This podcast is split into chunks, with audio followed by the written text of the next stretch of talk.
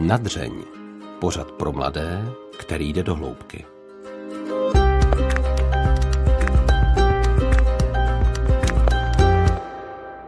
Většina z nás zná vězeňské prostředí z filmu a seriálu, které naše představy o vězních značně zkreslují.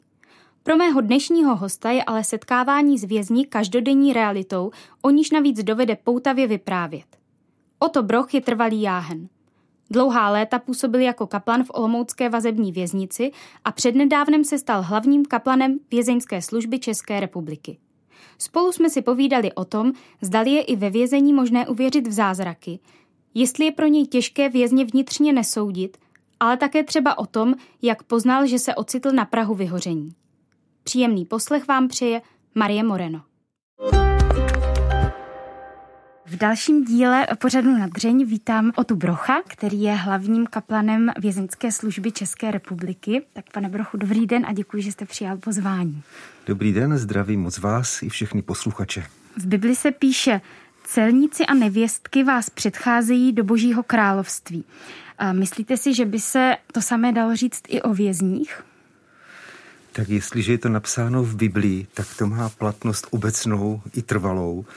A určitě vězení je takovým prostředím, kde se právě tito lidé, kteří bývají označováni, neříkám za celníky a nevěstky, ale zločince nebo pachatele, eh, tak mají před Bohem velikou šanci a řekl bych privilegium, aby se s ním mohli setkat a stát se novými lidmi. Vězeňské prostředí na spoustu lidí působí takovým deprimujícím eh, dojmem. Chodíte vy do práce rád? Tak eh, u mě to je teď trošičku jiná situace, ale je pravda, dělal jsem eh, ve vazební věznici v Olomouci bezmála 30 let, nebo teď 1. května, to bude 30 let, co jsem nastoupil do vězenské služby právě v Olomouci a můžu říci, že když jsem tam přišel poprvé a chodil ještě krátkou dobu na začátku, tak to na mě působilo uh, velice depresivním nebo stísňujícím uh, pocitem. A musím říct, že ta tíseň byla veliká, ale na druhou stranu mě ta tíseň vedla k takovému jakoby zamýšlení, co to vlastně je a co se děje za těmi zdmi vězení. A mnoho, mnoho let od této zkušenosti jsem vycházel z práce, to znamená z té vazební věznice, a vždycky jsem se po zavření těch vstupních dveří na, zastavil, nadechl a uvědomil jsem si, že jsem svobodný člověk.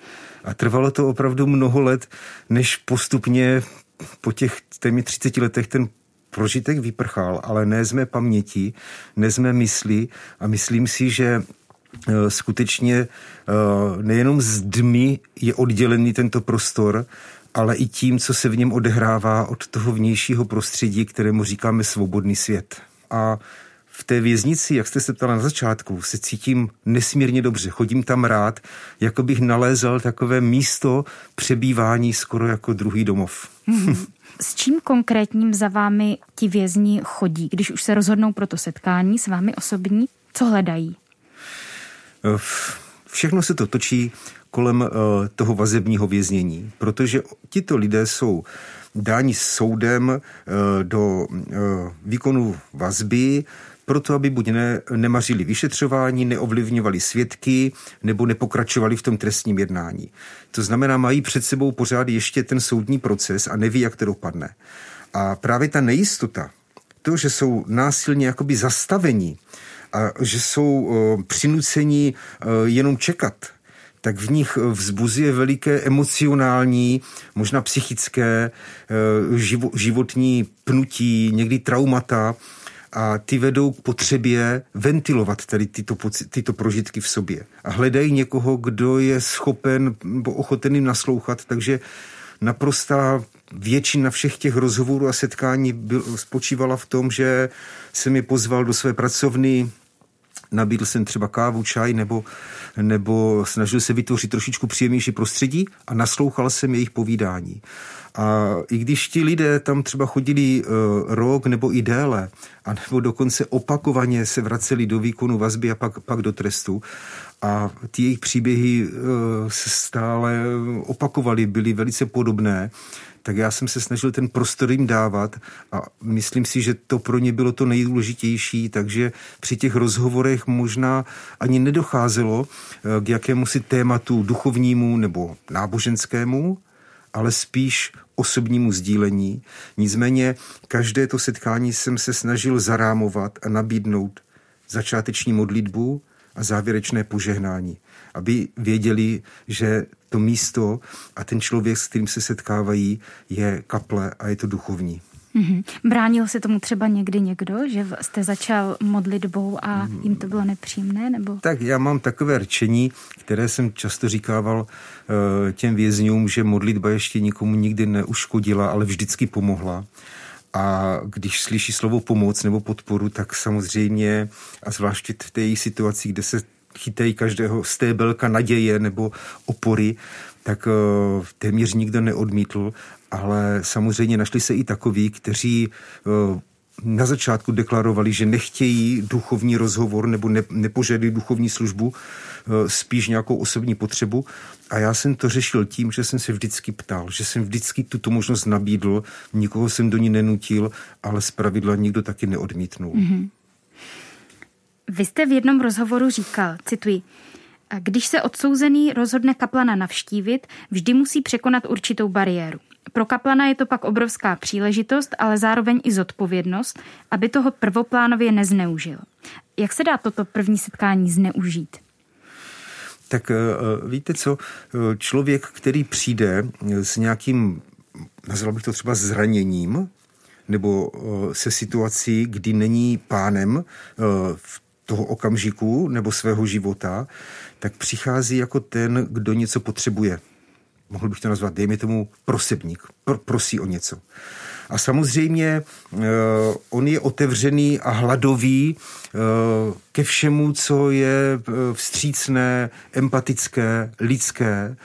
A ten duchovní by mohl začít realizovat své vlastní představy. Mohl by začít vykládat široce o Bohu, vykládat teologii, náboženství ale byla by to situace podobná hladovému, eh, který slyší, jak je venku krásně a jak je jídlo chutné, ale jeho nasycenost by zůstala nenaplněná. Takže pro mě bylo vždycky důležité eh, chtít pochopit toho člověka, co prožívá, dát mu příležitost, aby o tom mohl hodně mluvit a snažit se reagovat na to, co potřebuje. A časem, protože ty setkání se opakovaly, věč, naprosté většině, tak časem se odbřemenilo trošičku a vyprázdnilo to téma, které ho dusilo a on byl ochoten a připraven třeba se na něco ptát nebo naslouchat nebo začít se zajímat o, o duchovní věci.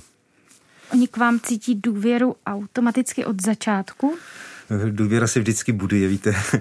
Když o někom slyšíme, že to je výborný člověk, tak dokud to si nevyzkoušíme, dokud to nepoznáme, tak to můžeme jenom interpretovat, ale není to osobní zkušenost. Eh, mně se vícekrát ptali lidi, eh, co považuji jakoby za eh, takový úspěch ve své práci. A to já jsem na to nikdy nedokázal odpovědět. Ale časem jsem si uvědomil jednu věc, kterou taky odpovídám a kterou bych chtěl říct i tady, že pro mě tím skutečným úspěchem a hodnotou mé práce je to, že jsem nestratil důvěru těch lidí že za těch 30 let pořád za mnou přicházejí proto, že ví, že s kaplanem můžou mluvit o čemkoliv, že je nikdy neodmítne, že si najde pro ně prostor a čas. Protože v tom vězenském prostředí platí spoustu pravidel, které v tomto světě jsou buď skryté nebo vůbec neuskutečnitelné. A jedna z nich je, že když člověk sklame důvěru jednoho, tak si to za prvé řeknou všichni ostatní a za druhé to roste jako nějaká legenda a e, za nějaký čas je z toho úplně něco jiného, než se třeba původně stalo.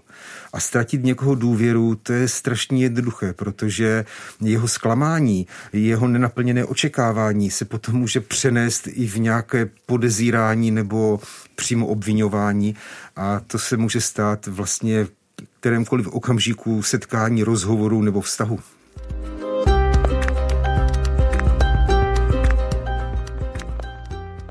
Víte dopředu, než se s vězněm setkáte, za co byl odsouzený nebo z čeho byl obviněný? Já si to nikdy nezjišťuju. já uh, jsem si už kdysi dávno řekla, samozřejmě každý třeba kaplan například má úplně jinou metodu toho přístupu. Může prostě uh, to vidět jako důležit, té hledisko nebo prvek toho celistvého poznání, ale já jsem nechtěl být zatížený nějakým předsudkem. Na druhou stranu, když oni vykládali potom o té své situaci, třeba i konkrétně, tak jsem jim říkal, ale já tedy nejsem proto, abych vás obhajoval nebo soudil. Já vás si vyslechnout, ale nečekejte, že se budu identifikovat nebo budu podporovat váš názor. Ale snažil jsem se vždycky, když jsem byl s tím člověkem a uh, snažil jsem se ho vnímat, tak jsem eh, se učil a hm, snad i trošičku osvojil se ptát, eh, bože, jak vidíš ty toho člověka a co on skutečně potřebuje. A díval jsem se jakoby, a taková byla i moje taková pracovní modlitba, aby mi Bůh dal rozlišit dobro od zla, pravdu od lží, aby mi dal moc rozsuzovat duchy s kterými jsem v kontaktu a abych viděl do srdce toho bližního Ježíšovým pohledem v lásce a pravdě. A to bylo pro mě to votivní, čili to, co on vykládá, to ne, že by to nebylo důležité, ale nebylo to určující a já jsem na tom nikdy nestavěl. Hmm, přesto se ale zeptám, bylo to pro vás třeba někdy těžké vnitřně třeba aspoň nesoudit? Říkám si, jestli podvědomě třeba někdo nepřistupuje jinak uh, k vrahovi než ke zlodějovi, aniž by třeba chtěl. Uh, víte, co mě o tom, mě v tom jednou pán Bůh nesmírně vyškolil a na tu zkušenost nezapomenu nikdy, ale já jsem úplně někdy v počátku těch svých uh, pastoračních zkušeností se opravdu setkal jednou s mladým chlapcem, který za mnou přišel a když se ke mně posadil, už vypadal tak nevzhledně eh, a já jsem se optal, co by po mě chtěl, nevěděl, eh, tak jsem se ho zeptal, jestli by chtěl něco říct o sobě, tak mě vykládal, že opravdu brutálním způsobem, brutálním způsobem eh, zabil paní sousedku, co bydlela někde vedle v domku, která ho jediná měla ráda, jediná ho přijímala, dávala mu nějaké sladkosti, občas nějaké peníze tak eh, on ji pro 50 korunů opravdu umučil, tak se mě udělalo špatně. Prostě jsem říkal, pane bože, co, co mám dělat, co po mně tady v tomto případě chceš. A řekl jsem mu, podívejte, já vám nemám co nabídnout, jestli chcete, můžu se za vás pomodlit. A on řekl, tak se pojďme pomodlit. Šli jsme do kaple a já jsem tam vstoupil právě s tím postojem toho farize, protože jsem byl připravený se modlit, bože, prosím tě, podívej se tady na toho kluka, pomoz mu, vysvoboď ho. Ale jak jsme tak klečeli vedle sebe, já jsem se začal modlit, bože, odpust mi, že mé srdce je plné všeho toho, co tady tenhle ten můj bratr vlivem všech okolností, které já ani neznám a které mi tvá milost nedovolila, aby se projevili, aby se uskutečnili. A vlastně, když jsme od té modlitby vstali, tak já jsem ho objal a opravdu jsem se před ním uklonil. A od té doby si uvědomuju, že člověk nemůže soudit, protože nezná vůbec okolnosti, skutečnosti, ale hlavně nezná ty úmysly, eh, které se kolem tohoto člověka z božího plánu, z boží perspektivy jakoby dějí, jak ho vnímá Bůh. A jediným úkolem je toho člověka snažit se pochopit nebo přijmout takového, jaký je. Takže tato škola už byla před 20 lety, ale je tak živá, že si pamatuju jak jméno, tak všechny okolnosti tohoto setkání. Hmm. Je pro vás těžší nebo snažší vidět třeba v takových lidech nebo v takovém člověku, kterého jste právě popsal, boží tvář? Víte, Bůh je v člověku vždycky zraněný. A to, jak působíme my nebo působí na nás druzí, jak vypadáme, jak se projevujeme, ještě vůbec neznamená, že takovými jsme, anebo že takovými jsme ve skutečnosti. Bůh se na nás vždycky dívá pohledem uh, otcovy lásky. A i když jsme na tom nejhůř a vypadáme nejhůř a děláme strašné věci, ta otcová láska se nenechá za, zajmout nebo zaujmout těmi vnějšími projevy, těmi viditelnými znaky, ale dívá se právě do srdce, které stvořil a vidí něco velice vzácného a důležitého. A já ne, že bych to naučil, ale já si to uvědomuju, tak nějak v průběhu té pastorační zkušenosti mezi těmito lidmi, jak každý člověk je, je důležitý a skutečně jedinečný, ale někdy je to s ním strašně těžké a někdy úplně si říkám, můj bože, toto ne, toto ne, toto ne. Ale nakonec musím říct stejně, ano.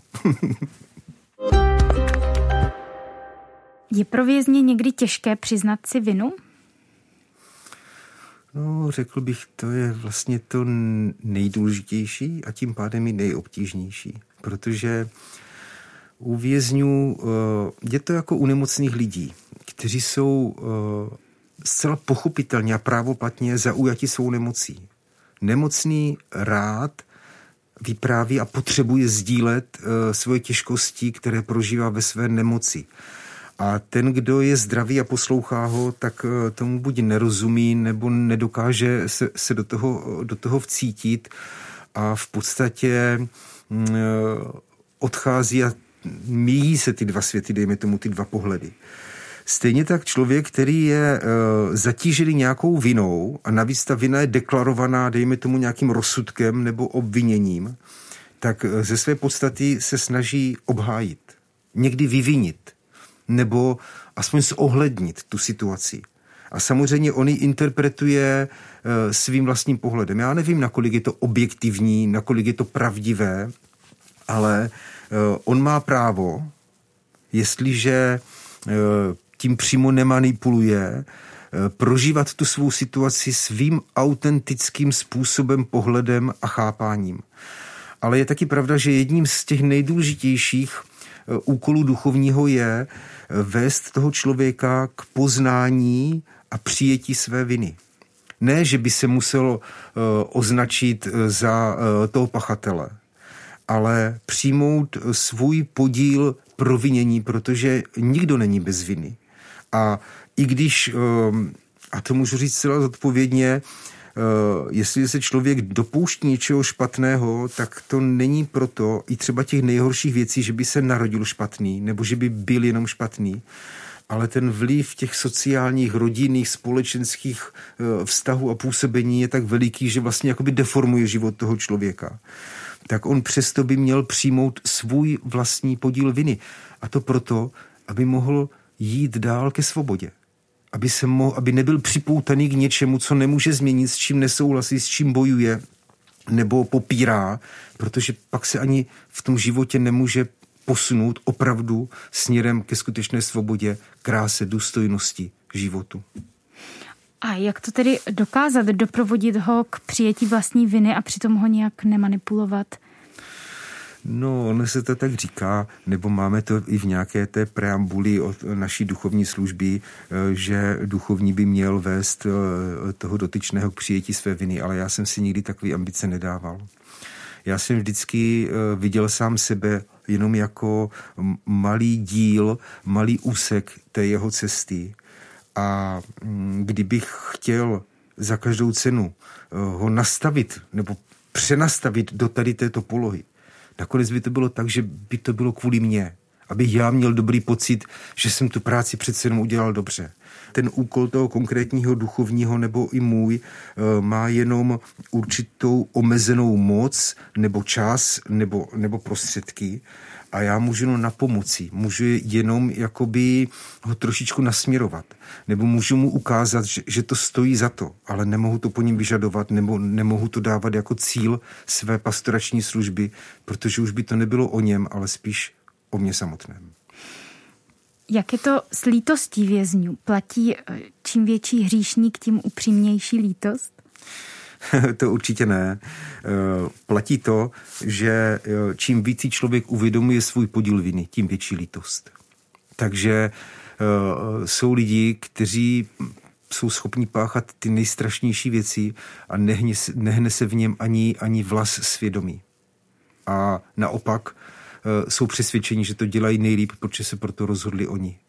Ale jestliže se prorazí tady tahle ta slupka nebo, nebo ta skořepina tady toho svého uh, já nebo uh, se, sebe prezentace, dejme tomu, tak když se naruší tato pseudojistota, tak potom skutečně dochází k procesu, že eh, setkal jsem se s tím opravdu víckrát, eh, kdy dospělí chlapi, silní, zkušení, pláčou jako malé děti.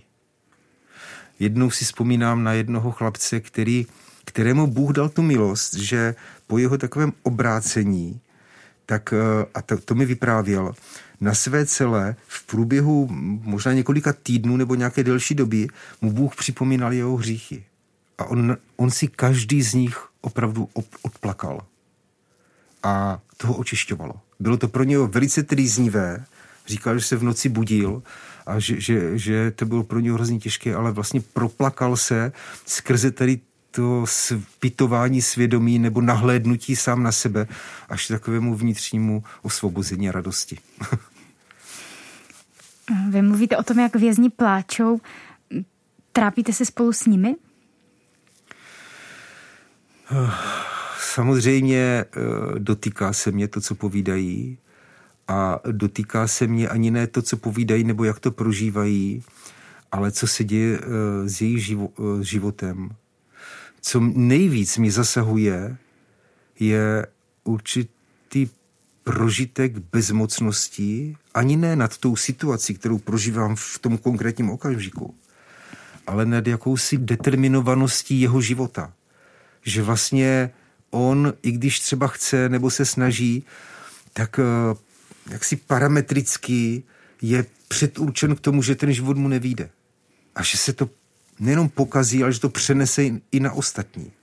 A z takové té existenciální bezmocnosti skutečně mě eh, to nejvíc tak nějak vnitřně deprimovalo a svíralo, protože i když chtěl, nebo snažil se, nebo aspoň mluvil, nebo se nějak projevoval, tak v podstatě se stále vracel do těch samých nebo podobných nebo i horších problémů a pak už zůstal jenom u slov a nakonec ani ty slova už nebyly.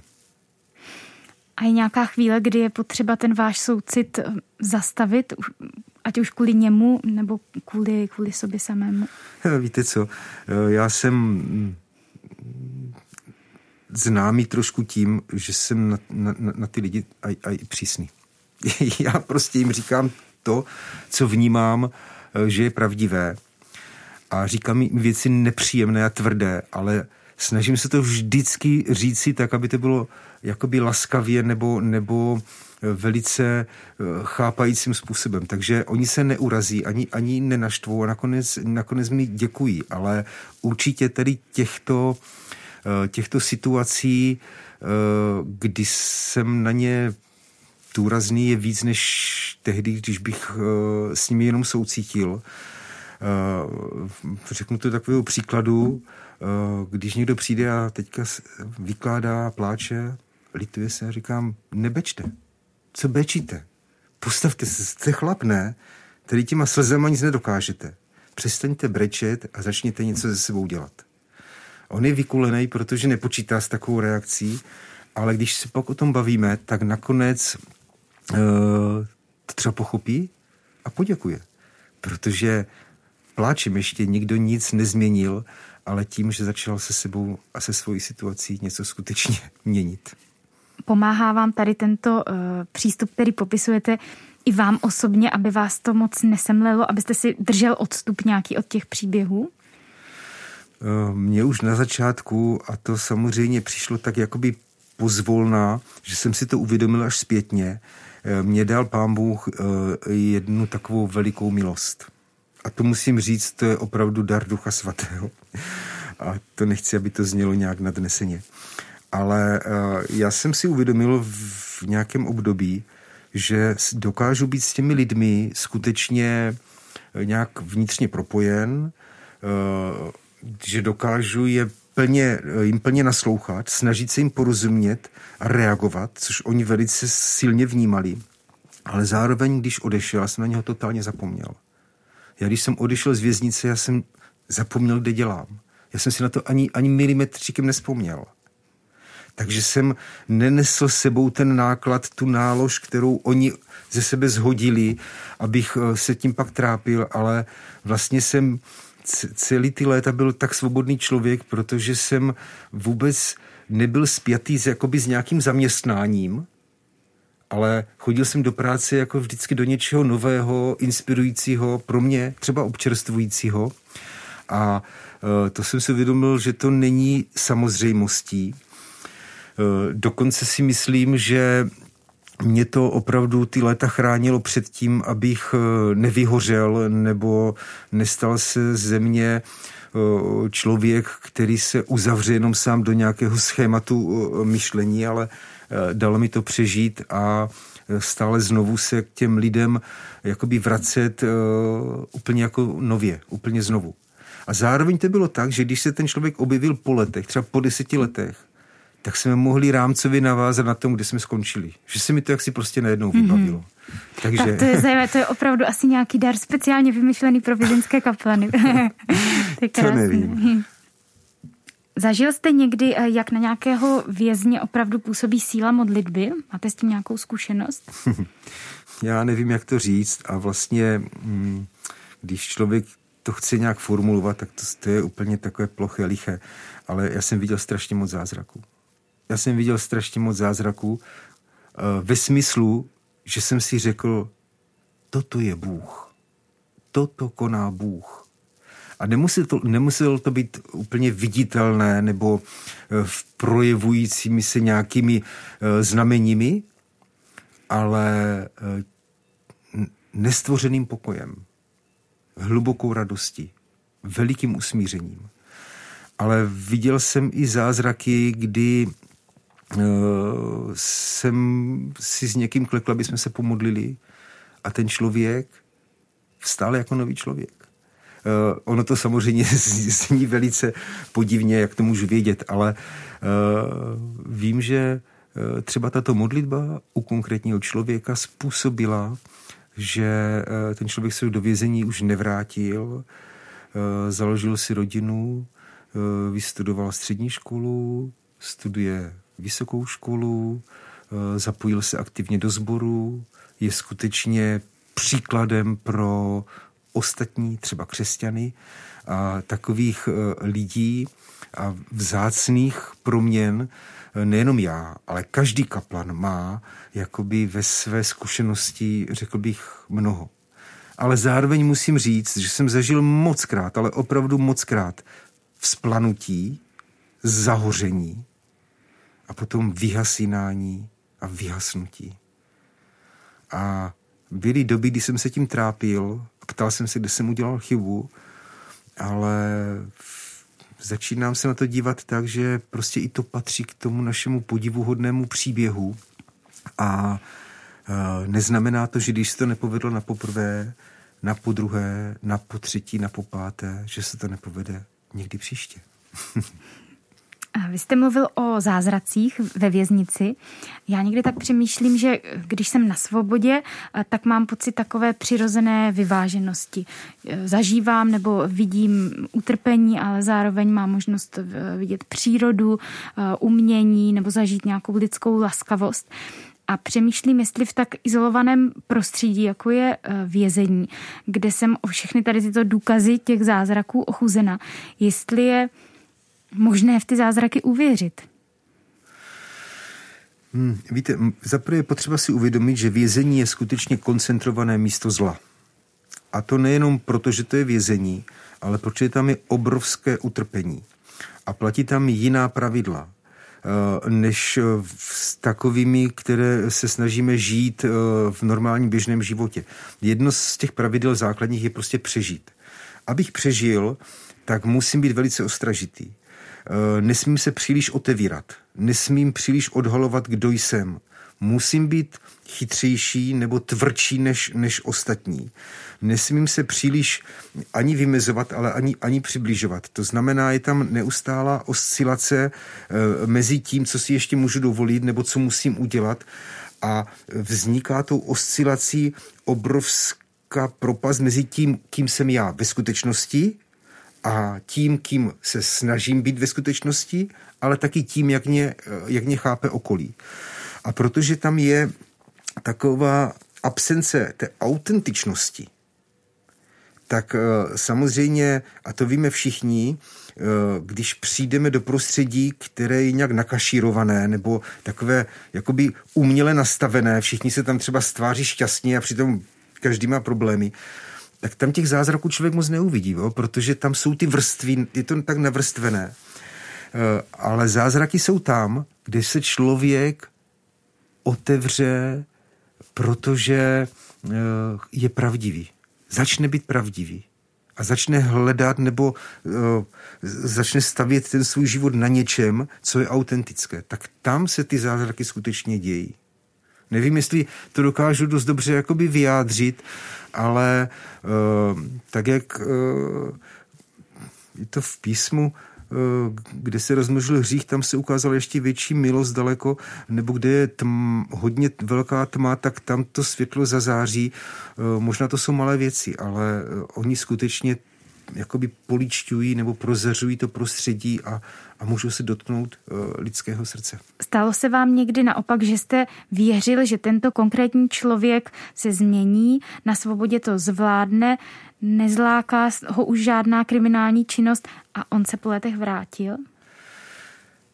Eh, já nevím, jak na to odpovědět, ale já za ty léta, já prostě nemám už ta očekávání. Eh, ale kdybych chtěl něco zobecnit, tak většinou je to tak, že ti, od kterých máme očekávání a na které spoléháme, tak ti jsou daleko zranitelnější nebo eh, daleko s nás, selha, s, s, nás selžou, než ti, kteří se natolik neprojevují, kteří jsou daleko méně nápadní ale v nich to jaksi uh, zraje jiným způsobem. Protože, uh, víte, ve vězení taky platí to, že se lidé na sebe snaží strnout pozornost.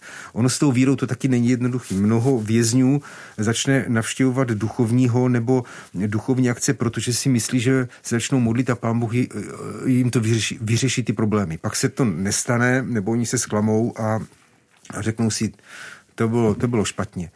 Ale nicméně, uh, i to, že nakonec takhle odejdou, i to, že třeba přišli s nesprávným motivem a došli oprávněného zklamání, způsobuje, že se dotýkají té boží milosti a ono to v nich zůstává. Takže i ti, kteří selhávají, i ti, na které jsme mohli buď spoléhat nebo od nich očekávat, tak v nich zůstává ta stopa té zkušenosti s Bohem. A nikdy ne, člověk nemůže vědět, kdy z toho zrníčka najednou e, něco vyroste. Takže eh, když například chodili eh, ty zástupy lidí do, do, do kaple, tak mnozí ti moji kolegové eh, dozorci mi říkali, a prostě takový ho tam bereš a pojď, on se tam jenom baví a, a ho to nezajímá. A já jsem vždycky na to řekl, ale podívej, on tam třeba přijde a jde tam z nějakého důvodu, ale tam se dotýká něco. A skutečně ti lidi po druhém, třetím, čtvrtém setkání už nepřicházeli kvůli něčemu jinému, ale přicházeli slyšet Boží slovo nebo se dotknout té Boží přítomnosti, protože, a to mi říkali jako zkušenost, když se vrátili z té bohoslužby, tak měli v sobě pokoj. Měli v sobě vnitřní sílu. A velice si uvědomili, když se vrátili do prostředí té celý toho nahuštěného, bych řekl, zla nebo negativismu, tak velice dobře pocítili ten rozdíl, který je mezi kaplí nebo bohoslužbou a setkáním, které je o Bohu, než mezi tím, co, co prožívají. Hmm. Takže i když třeba pokoj nehledali, tak si ho vlastně nakonec odnesli? Určitě. Právě pokoj je jedno z nejhmatatelnějších jakoby důkazů, eh, kterým se Bůh projevuje ve vězení. A skutečně tam skrz pokoj je velice silně přítomný. To znamená, že vězni, kteří tady tento pokoj zažívají, vnitřní, tak i na venek potom působí jinak mezi ostatními vězni? Eh, je to složitější, protože oni Oni nejsou zvyklí, nejsou připraveni, neví, jak s tím zacházet, neví, jak to chránit, eh, tento pokoj, neví, jak s tím spolupracovat. Takže oni najednou dostanou sílu, povyskočí, ale skočí šipkou přímo někde do něčeho špatného. Takže ho velice brzo ztrácí. A ta oscilace mezi touto zkušeností může vést také k tomu, že nakonec mávne rukou a řekne, e, to je stejně jenom na chvilku, to je, tak, to je taková e, to je taková jenom jakoby náhražka něčeho a, a odejdou. Ale každý má tu zkušenost.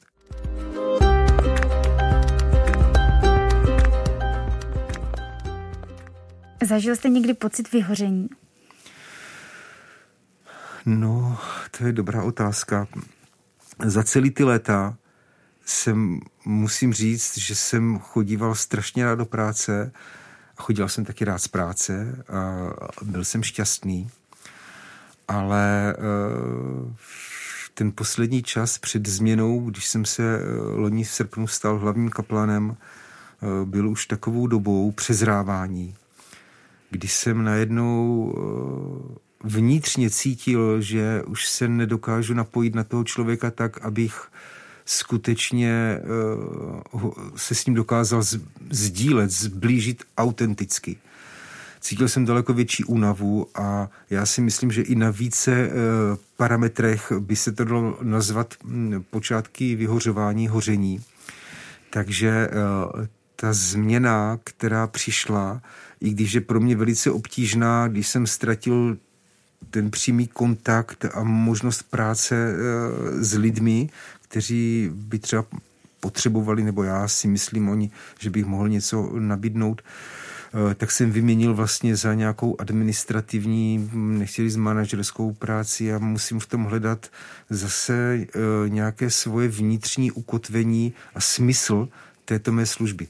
A to zatím hledám, protože je to věc, kterou se učím a ve které se zatím necítím úplně komfortně. Myslíte si, že to třeba může být tím, že to je ta doba, eh, kterou už máte odpracovanou v tomto prostředí, anebo spíš ta tíha toho, že to jsou opravdu silné příběhy a i z těch silných příběhů se může stát rutina? Nebo co si myslíte, čím to může být tady? Ta Já samozřejmě nevím. Já to můžu pojmenovat jenom tak, jak tomu rozumím a ani to nějak příliš v sobě eh, neanalyzuju. Ale pro mě bylo velikým varováním například to, že jsem se setkal v té době s několika lidmi, kteří skutečně tak jak to bylo jenom v jejich možnostech a v dispozicích té situace, skutečně přijali Boha do svého srdce.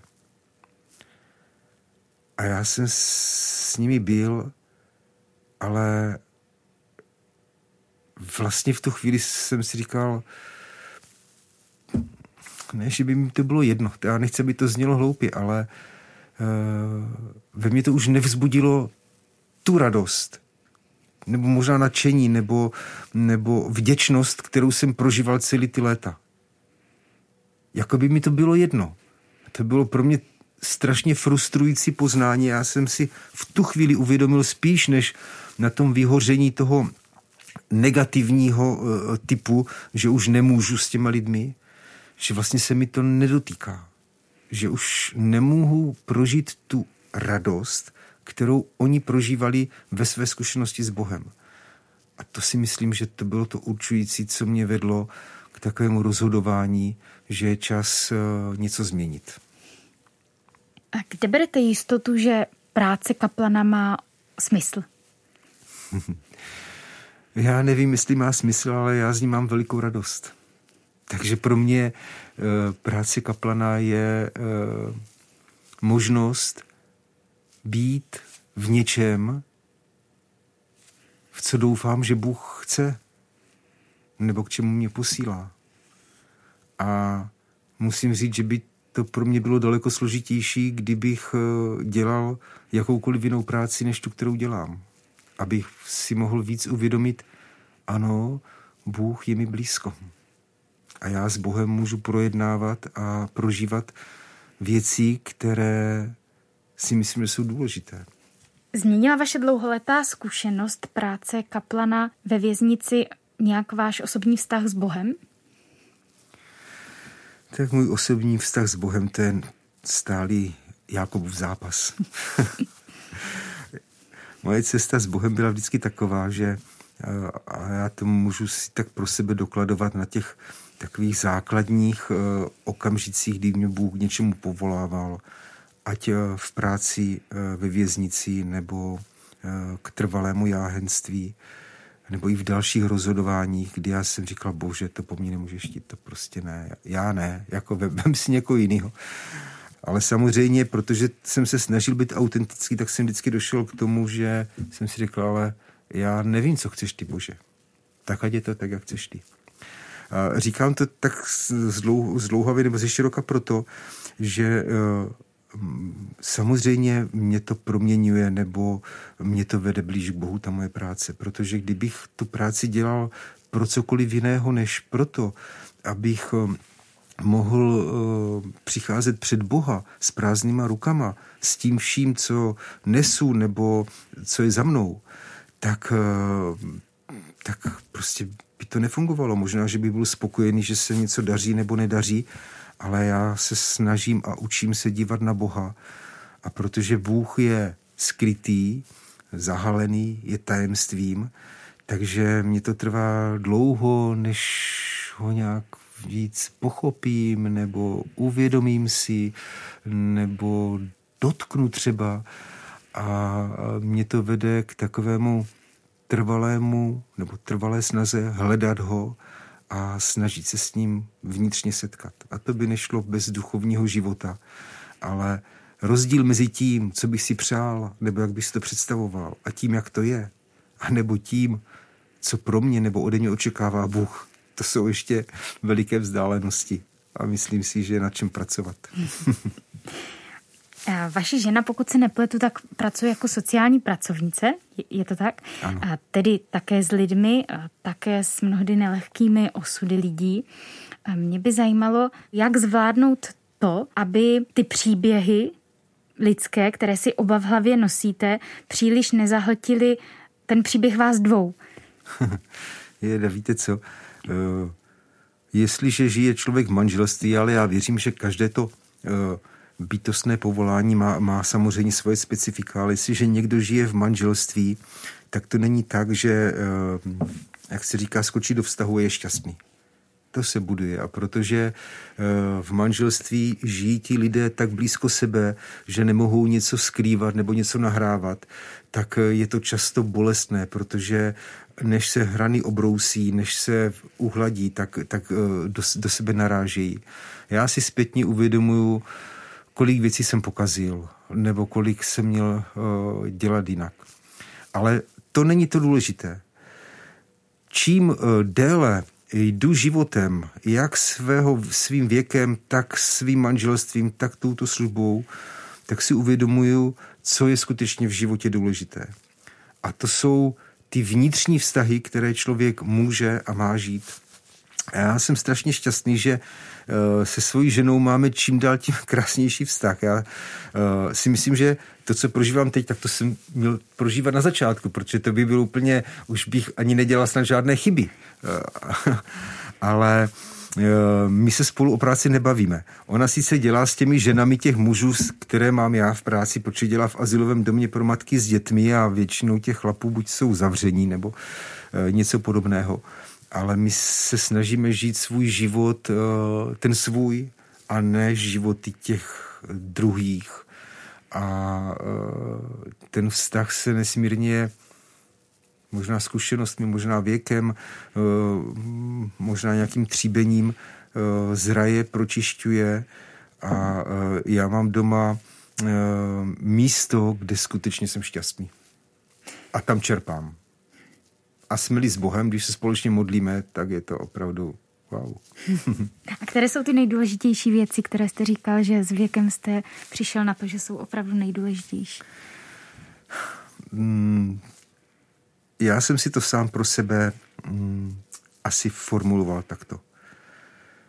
Dejme tomu, když jsem uh, byl student teologie, nebo když jsem byl potom z čerstvý svět Jáhen, když jsem byl kaplanem, když jsem dělal duchovní službu, tak jsem si myslel, že úplně to nejdůležitější pro mě je to, co udělám, nebo co tím druhým řeknu, nebo co, co, co, co pro ně budu vytvářet. Postupem času jsem přicházel na to, že skutečně důležité je to, co mi říká ten druhý, protože uh, to, co říkám já, nebo si myslím já, nebo o co se snažím já, to je vlastně pro mě, to je o mě. Ale v té fázi, ve které se teďka nacházím, možná nacházíme doma se ženou, že je důležité, co od nás očekává pán Bůh. A já, já už leta když se chci modlit, tak já vlastně ani nic, já se neumím modlit, protože já, já nevím, za co se mám modlit, víte co? Tak já, já se, nějak jsem přijal tu modlitbu a i to moje jakoby bytostní nastavení, bože, já nevím, co chceš, já nevím, jak to mám dělat, já nevím, co je nejlepší, ale ať je to všechno podle tebe. Ať je to, jak chceš ty. A mě to vnitřně strašně osvobozuje a odbřemenuje mě to od eh, té zodpovědnosti, kterou by si na sebe, anebo jsem si brával, že jsem si myslel, že to musím udělat nejlíp a že musím dělat všechno a že musím udělat všem a vlastně jsem nebyl nikým nikde pořádně, nejméně doma samozřejmě. Nejvíce to projevilo v těch nejužších vztazích, ale nikoho jsem ani nezachránil, ani nic jsem nevybudoval. Nakonec jsme zůstali sami, což je velice dobře a pán Bůh jakoby uprostřed nás a to stačí. Lze za mřížemi najít radost? Já nevím. To by musel tedy sedět nebo odpovídat ten, kdo za těmi mřími skutečně žije. Někdo tam přichází uh, buď do zaměstnání nebo za posláním. Ale určitě lze i za mřížemi zažít radost, protože tam je život. Tam jsou lidé, tam jsou vztahy, tam, jsou, tam je situace. Kdyby to bylo jenom pláč a skřípení zubů, už by to bylo peklo. Ale zatím je to naštěstí jenom vězení. a vy sám jste tam tu radost někdy viděl? Mm, určitě moc krát. Určitě opravdu moc krát. A jsem se ze srdce moc krát obejmul s někým. A nebo řekli jsme si, je to úžasný. Ale e, těžko se to přenáší. Radost je velice subjektivní prožitek a e, já to mám taky tak, že e, víc si dělám ty starosti, než, než abych stavil svůj život na radostech, spíš ta zodpovědnost ve mně pořád nějak převládá, musím s tím bojovat, ale radosti bylo určitě taky dost. Ještě mám jednu úplně poslední otázku, kterou klademe všem našim hostům stejnou. Co byste si vzkázal sám sobě, kdyby vám bylo znovu 20? Já bych to už nechtěl. Ale kdyby mě bylo znovu 20, tak bych strašně chtěl být v ten správný čas, kdy mám být a dělat to, co je potřeba. To znamená ne to, co si myslím, že já, že je správné, nebo co ode mě očekávají druzí, ale co potřebují ti, které mi Bůh skutečně dává ke zodpovědnosti. To znamená moje rodina, moje, moji blížní, přátelé eh, a taky sám se sebou a k sobě. To jsem tehdy vlastně vůbec nechápal. A myslel jsem, že svět se obratí tím, že něco děláme a ne tím, že v ním jsme a žijeme třeba tiše, pokorně, skromně, neviditelně, už i tím je svět krásnější. Pane Brochu, moc vám děkuji za rozhovor. Já taky děkuji a že jsme to dobře dotáhli až do konce. Děkuji moc. Mějte se moc pěkně. Tak nashledanou. nashledanou. A to je z dnešního dílu vše. Děkuji Otu Brochovi za milé setkání a za jeho vyprávění. Dále děkuji kolegyni Haně Kašpárkové a zvukařům Jaroslavu Topinkovi a Ladislavu Kubištovi, kteří na tomto díle spolupracovali. Od mikrofonu se loučí a někdy příště naslyšenou se těší Marie Moreno.